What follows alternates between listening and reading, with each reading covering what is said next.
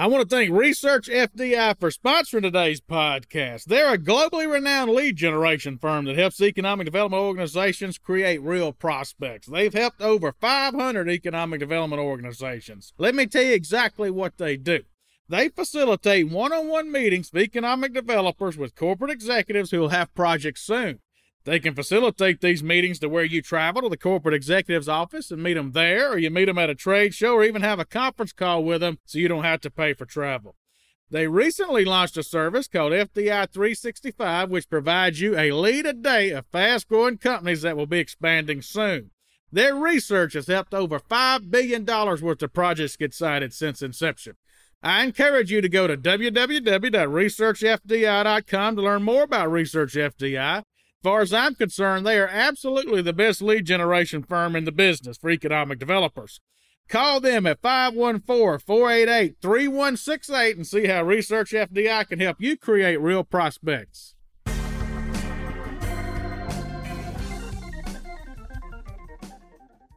Hello, this is Chad Chancellor with Next Move Group. Before we begin today's podcast, if you've been enjoying our podcast series, please go over to Apple Podcasts, leave us a five star review. That'll sure help us out. We'd appreciate it a whole lot.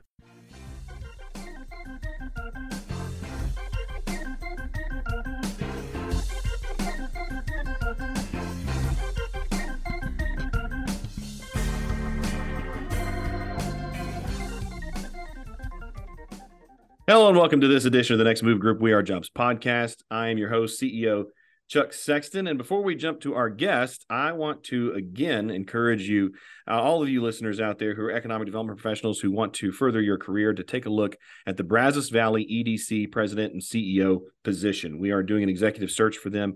Currently, uh, that position, if you want more information about it, you can go to www.thenextmovegroup.com backslash Brazos Valley. Brazos Valley is in a triangle that connects Dallas, San Antonio, and Houston. Uh, it's uh, cities of Bryan and College Station, Texas, and Brazos County, and of course, it is the home of Texas A&M. It's going to be a great position for someone who is uh, certainly a go-getter, wants to be aggressive, grow that community, continue to work on some initiatives that they have there. Uh, the position pays uh, between 190,000 and 230,000. So again, if you are interested, you can take a look at that on thenextmovegroup.com backslash Brazos Valley. You can reach out to Alex at nextmovegroup.com or Brittany at nextmovegroup.com if you are interested. And now to our guest, Mark Bergathon. He is with Convergent Nonprofit Solutions, a principal, a founding principal of Convergent Nonprofit Solutions, a firm I'm very familiar with in my uh, role, past role as an economic developer, and now obviously at Next Move Group. Mark brings extensive private and nonprofit sector experience to his role as principal of Convergent Nonprofit Solutions. He's recognized as one of the leading national experts in funding nonprofit organizations and community initiatives through major fundraising campaigns. Thanks for joining me today, Mark. Well, thank you, Chuck. I appreciate the uh, invitation. Uh, it's a pleasure to be here. Well, I thought it was uh, timely uh, to have you on the podcast, and and uh, you know our our teams have been uh, talking about a few things uh, recently, and uh, one of those has to do with the fact that we're doing a lot of strategic planning right now for communities, and funding has come up in every single one of them. Matter of fact, interestingly, even not doing strategic plans, just in conversations with econo- economic developers, it seems like, especially in rural areas right now, there's a lot of pullback on funding from the public sector for some of those. Have have you all seen that as well? Well, a little bit of it, but you know, anytime that happens, that's just an opportunity to increase private sector funding, and uh, most of our clients prefer it that way. Yeah. Well, why don't uh, as we dive in here, why don't you give a little bit about yourself uh, and Convergent, uh, so that our audience has a, a, wide picture of what what we're talking about today. Sure. Well, I, I, started my career as an attorney in Atlanta uh, a long time ago, but I've been doing this kind of work since uh, uh, the mid 90s and um, you know, primarily focused on funding economic development organizations, um, typically through a big capital campaign, an investment campaign.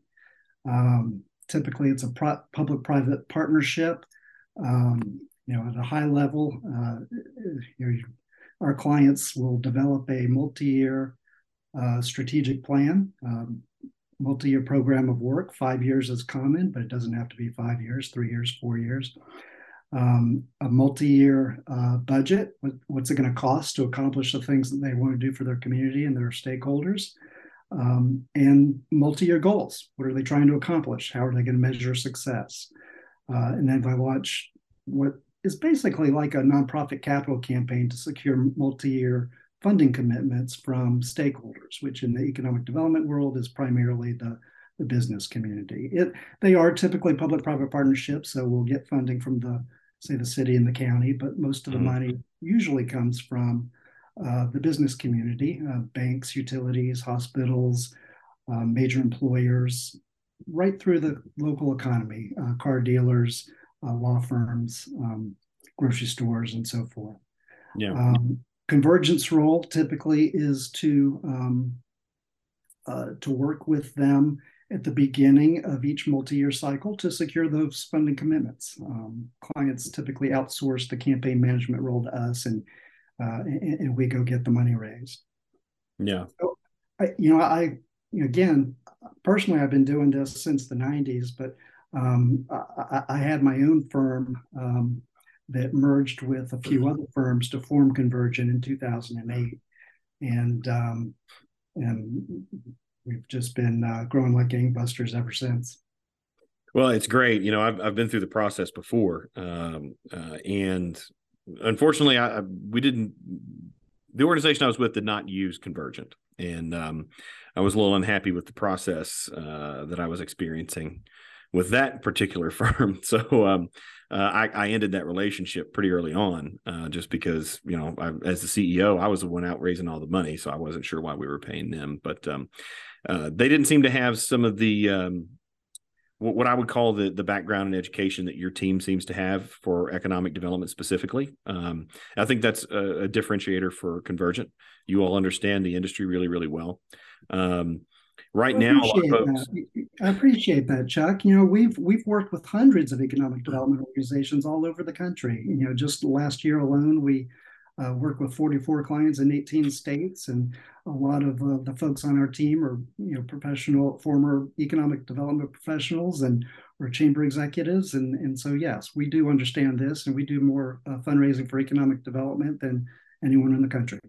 Yeah, and I and, and I have to say. Um, I'm not sure of, of, any other group like yours uh, who has that type of staff. Um, and that was really probably the pro- the biggest problem I had with with the folks that were chosen for the the organization I was with. Now, we still had our goals, our fundraising goals.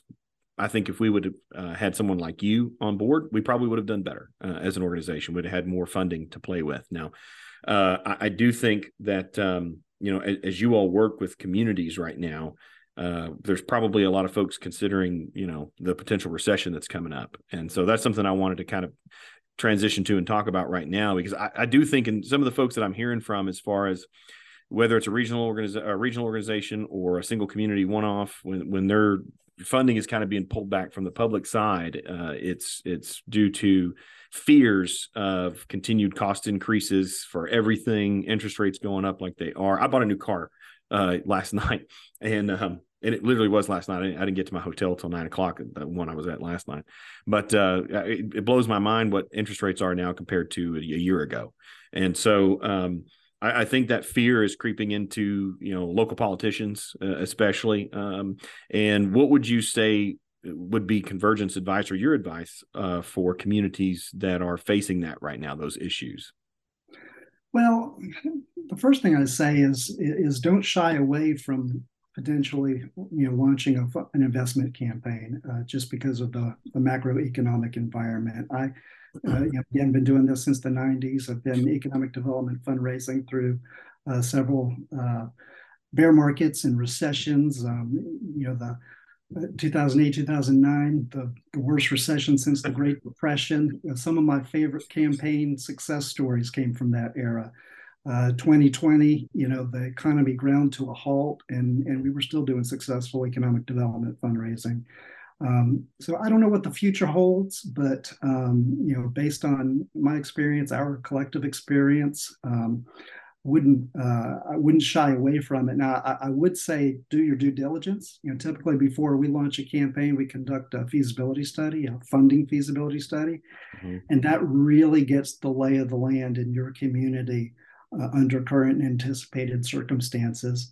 um, you know, identifies what the hurdles are going to be, how to overcome those hurdles. You know, that's your roadmap for success. And then you don't have to launch into a campaign until you've got a clear picture of of what you're facing. Uh, uh, and so I would definitely encourage folks to um, do their due diligence in conducting a feasibility study, and then also just you know focus on quality and, and doing everything the right way. When when when the economy is going gangbusters and you know the corporate coffers are overflowing and everyone's confident and, and optimistic, you can sometimes cut some corners and be a little sloppy and still do just fine. But when uh, when people are nervous, um, when there's a lot of uncertainty, when there's pessimism, um, when there's fear, uh, you know, when there's, you know, when there is, um, uh, you know, when there's less funding to go around and more competition for it, you really have to focus on quality and best practices and and do everything the right way. And of course, we can we can help folks to do that. Yeah. Um, I'd, I'd say too, just you know, there's there's economic development, unlike a lot of the other nonprofit fundraising that we uh, that we do, their economic development is never more needed and more important than when the economy's down.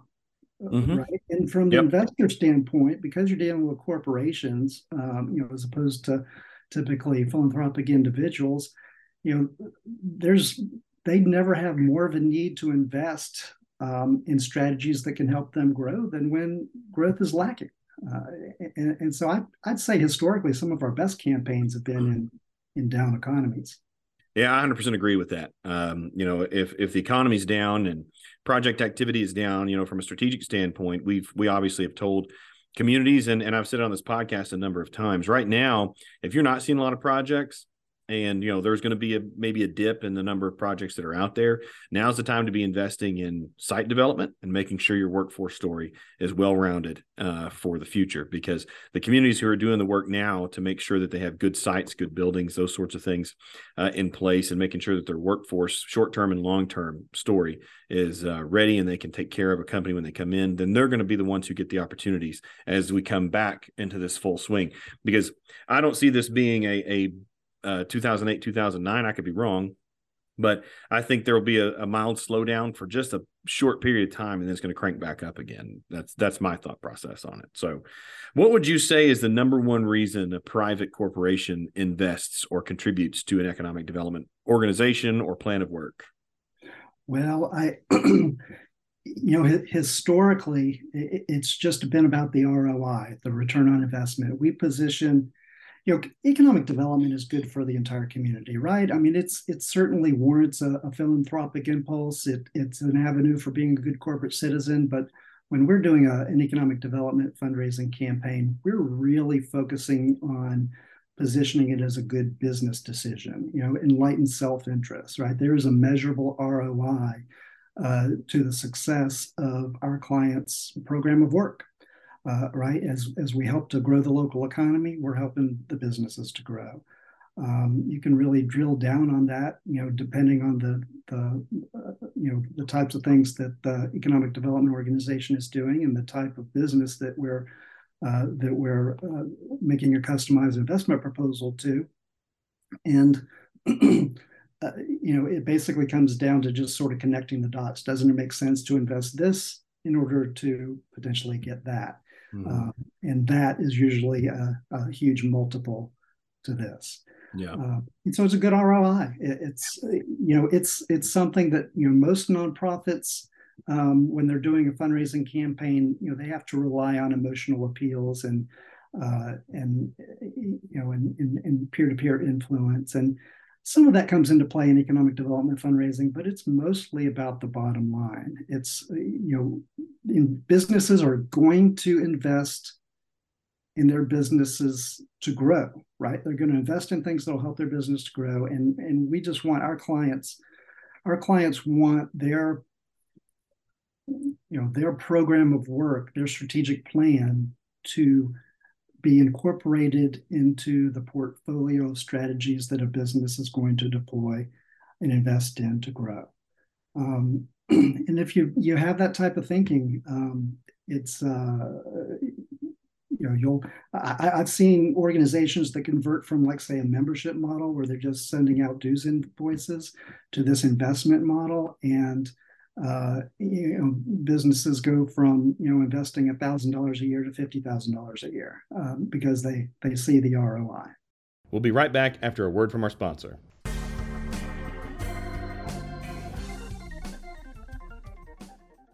I want to thank location1.com. Some of you know it as Lois for sponsoring today's podcast. In my opinion, Lois is the best buildings and sites database on the market. One of the reasons I think that is it gives you nationwide exposure. So I used to be the economic developer in Paducah, Kentucky, and I made a terrible mistake. I only put my buildings and sites on the Kentucky Economic Development Buildings and Sites database. Well, Paducah bordered Illinois and was within 30 or so miles of Missouri, Indiana, and Tennessee. So, what sense did it make for me to not put my buildings and sites on a nationwide database? Well, Lois does that for you. Looking back, I should have put my buildings and sites on Lois. It's also easy to use for an economic developer. It's just like using Facebook. It walks you through how to insert your pictures and your information and so forth. And the thing I like most it works well on my iPad. If I'm in an industrial building, I want to be able to look at that thing on my iPad.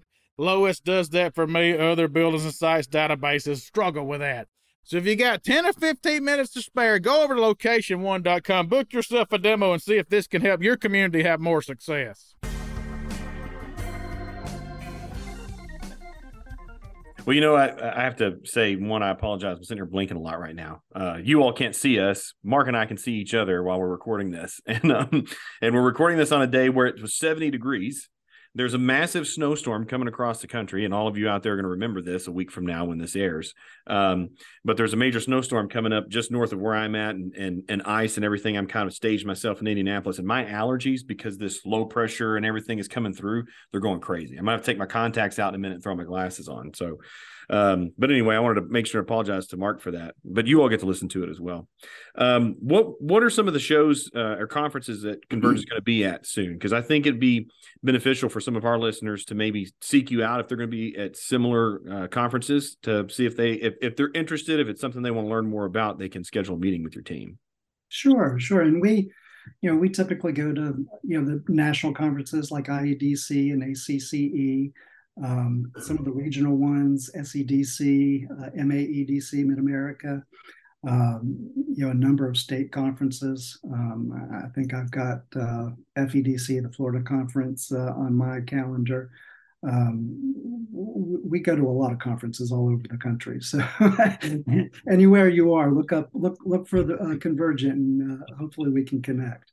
So essentially, if you see them, they're there. Go ahead and see if you can't get uh, get a chance. If if uh, you have a conference coming up, uh, I would imagine uh, you'll see that if Converge is going to be there, they're probably going to be a sponsor. I would assume of the conference. So if you see their logo and their name as part of that sponsorship, I would encourage folks out there to to have a conversation with them while, while you're at the conference. It's always a good thing to do. So, what uh, what would you say the the future looks like? Do you think that there will continue to be ample funding out there for economic development? Do you see national or state or regional politics that could uh, uh, impact it negatively from the standpoint of government funding into economic development?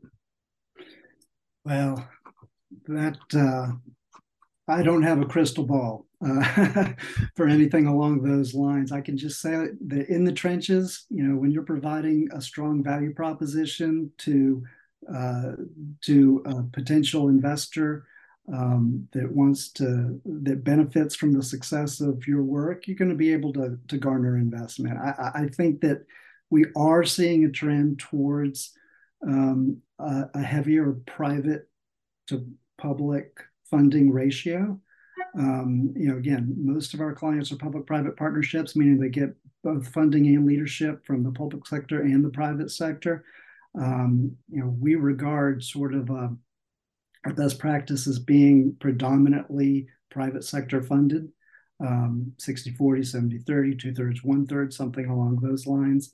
And, and, as the public sector funding you know pulls back and decreases which you've alluded to um, we just make a stronger case to the private sector because they need they need the edc to be successful uh, in order for their business to be successful What would you say is the smallest budget that you all have done fundraising for I'm from like an annualized basis, not a five year basis, but all right. So, you know, some organizations, because a lot of people probably think, okay, we're going to use a convergent. We probably need to have a goal of like a million dollars a year in a budget. So let's kind of dispel some of that a little bit here. Yeah, absolutely. We do a lot of work in in small small rural communities for very small organizations. Um, you know, we've done campaigns in communities of population 10,000, 5,000, um, organizations with a staff of one or two or three folks, um, you know, uh, budget of, you know, $100,000 per year, looking to go to two or $300,000 per year, right? And, you know, over a five year period,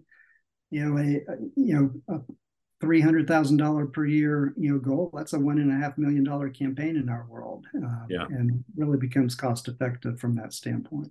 Yeah, you know, there's a lot of communities out there in that range. I think that you know maybe they'll only have a hundred, hundred fifty thousand dollars a year in in funding, and they they know. And I've talked to so many lately who you know they need to bump their their funding up, and and that specific example, a lot of them were in that range, and um, you know, from a feasibility standpoint, I think you you you said it earlier. You know, it's always good to do the feasibility analysis first to understand what what you can accomplish within the community. But you know, and those those cost a little money. I'm I'm assuming the feasibility costs some has has costs associated with it. Uh, but you got to spend money to make money, right? yeah, absolutely. And it's better to know what you're getting into. Um, uh, you know, you know, the feasibility study will tell you what can be accomplished and how best to accomplish it. Um, and you know, it it rarely it, it really tells you not to that you can't do anything at all, right? It might right size your expectations, but um, you know, once you figure out what you can realistically accomplish and how to accomplish it, we can work with you to you know customize an engagement that makes sense and is cost effective based on the scope of the project. Yeah. I, I assume, I mean, I know you all work across the country, but where would you say the majority of your clients are concentrated today? Um, predominantly in the southeast and the Midwest. Uh, you know, we've done at least a little bit of work in every state in the country over the years, but um, but but those I'd say are our strongholds. Yeah. Um, and and and I think that that's where you find maybe the strongest public-private partnerships for economic development. Um, you know, in some parts of the country, it's really heavily public um, sector driven, um, and uh, uh, but in the southeast and the Midwest, there's, uh, I, I, mean, we've just done so much work in those regions yeah. of the country. You know, I really enjoyed the organization that I previously uh, ran um, because it was 100% privately funded. And yeah. um, you know, a lot of economic developers out there uh, kind of wish that they they had that at times. Um, you know, it's it's it's rough every four years if things just continue to change uh, as as the elected leaders change and you know that's that's where in, in my opinion from a strategic planning standpoint for a community communities can kind of get in a little bit of trouble because you know you have new leadership come in um, that's elected. You know they have an idea of what they would like to accomplish. They might maybe they weren't plugged in before into the process or into the edo and and there's where i think that you know having a good solid uh, private basis for funding is important for economic development organizations to have really long term results. Because if you're throwing everything out every three and a half to four years and just restarting over again, you're never building that long term momentum as a community. That, in my opinion, right. and I would imagine some of your most successful clients are probably those that you are in five or six, maybe maybe you're well, I would say at this point probably the fourth or fifth cycle uh, for them uh, from a funding mm-hmm. standpoint. Yeah, a- absolutely. So five year cycles are the most common, as I mentioned before. There's some organizations that are on their fifth or sixth or seventh or eighth five year cycle, have been doing this for decades. Yeah. It's typical to ratchet ratchet up both funding and outcomes, um, cycle over cycle. Um, and uh, you know, you you build a strong long term investor base. You're not just getting their funding, you know, you're getting their you know their business sense, you're getting their um, their participation. Uh, you're you know you're extending you know your staff. You you just have so much more you know people resources um, available. Um, it's just very helpful in long term success. The you know the the public private partnerships that are strongly driven by private sector funding and leadership uh, produce the most prosperous communities over time. You know, we've seen it time and again. Yeah, I've seen that too. Uh, personal level, and then now obviously uh, at uh, Next Move Group, uh, leading it and dealing with our clients. That there's there's a, a disparity there, uh, certainly. So, um, look, as as we get towards wrapping up here, is there anything in particular you'd like to make sure that our audience hears about Convergent uh, that we haven't discussed so far? Well, I, you know, I think I said earlier to just you know not shy away from macroeconomic concerns. Uh, you know, be bold, be confident, be optimistic, do your due diligence, and do things the right way. Um, but uh, you can accomplish an awful lot for your community uh, at a time that they need it the most. Uh, you know, so you know, I, I, I, would not shy away from doing something as long as you do it right. Yeah. Um, and you know I, I, I can't believe we're this far into it without mentioning it but you know the most fundable thing right now the thing that we're raising the most money for is you know workforce development initiatives. Um, you know anything that our clients can do that credibly moves the needle on workforce development is highly investable. I mean we're finding that you know major employers the business community is willing to write big checks for that. Um, and uh, you know more so than any time in my career, uh, the bulk of what we're raising money for is somehow related to workforce. Yeah. Well, you know, workforce is uh, the most important thing right now from a site selection standpoint. Um, I know there's been some varying opinions of that that I've seen in some articles recently, but as far as all of our site selection clients are concerned, it is absolutely number one, top of mind. You know, the, obviously the site is important, but you know, once we've determined sites, then obviously it's workforce workforce workforce. So uh, we just talked about that on our live q&a uh, that we just finished. So um, going back to the roi you know it's you know creating a job a job doesn't have an economic impact until it's filled. It's really the the job fulfillment mm-hmm. that creates the economic impact and the ultimate roi to the community. Um, you know obviously the the, the employers who who need help um, you know filling their positions have a direct benefit from an economic uh, from a workforce development initiative that that addresses them. But all the other businesses in the community have an indirect economic benefit as you know those jobs are filled those payrolls get spent and redistributed throughout the local economy and, and makes the cash registers ring um, all over town. And um, uh, so it's not just about job creation anymore it's about job fulfillment. And um, and, and, we're raising a lot of money around that right now.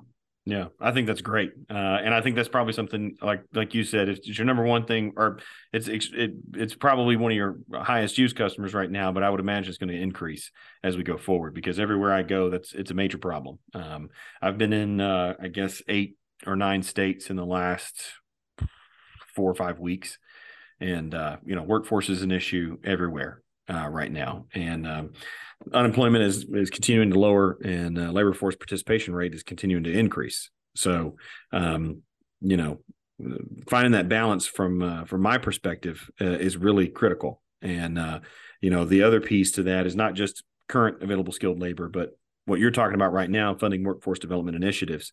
Um, there's twofold there. So one is long term, so future pipeline of talent.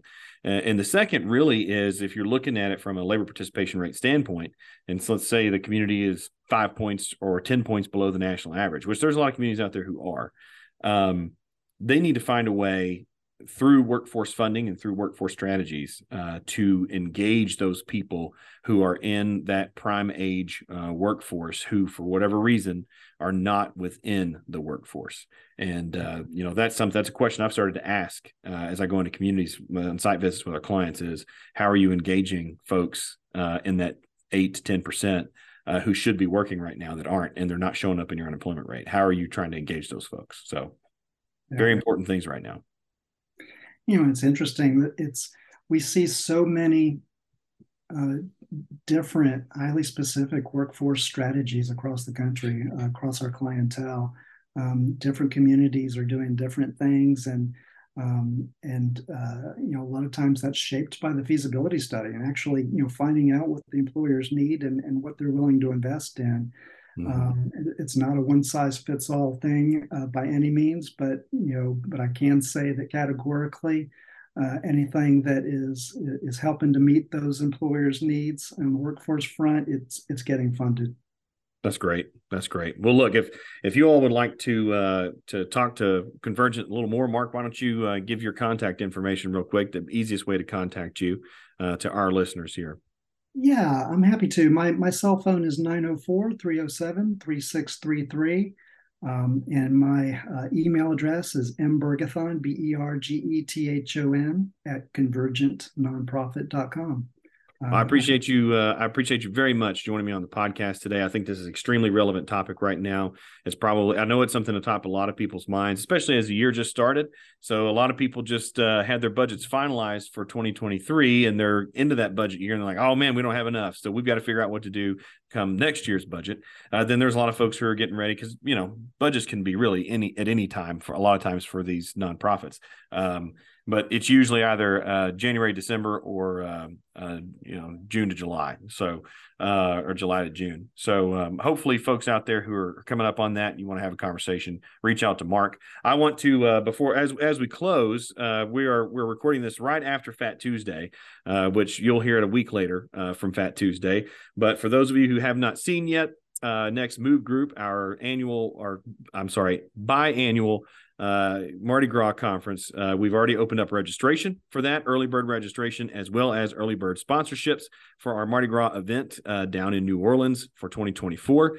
Uh, that will be on Chad's birthday. So this year, our Mardi Gras event is also in, co- in combination with uh, Chad Chancellor's birthday, and I'm I'm really kind of scared as to what that might look like. But uh, a lot of folks, eh, we opened that up yesterday, I think, and um, we've had a massive response already. our venue only seats 200 people.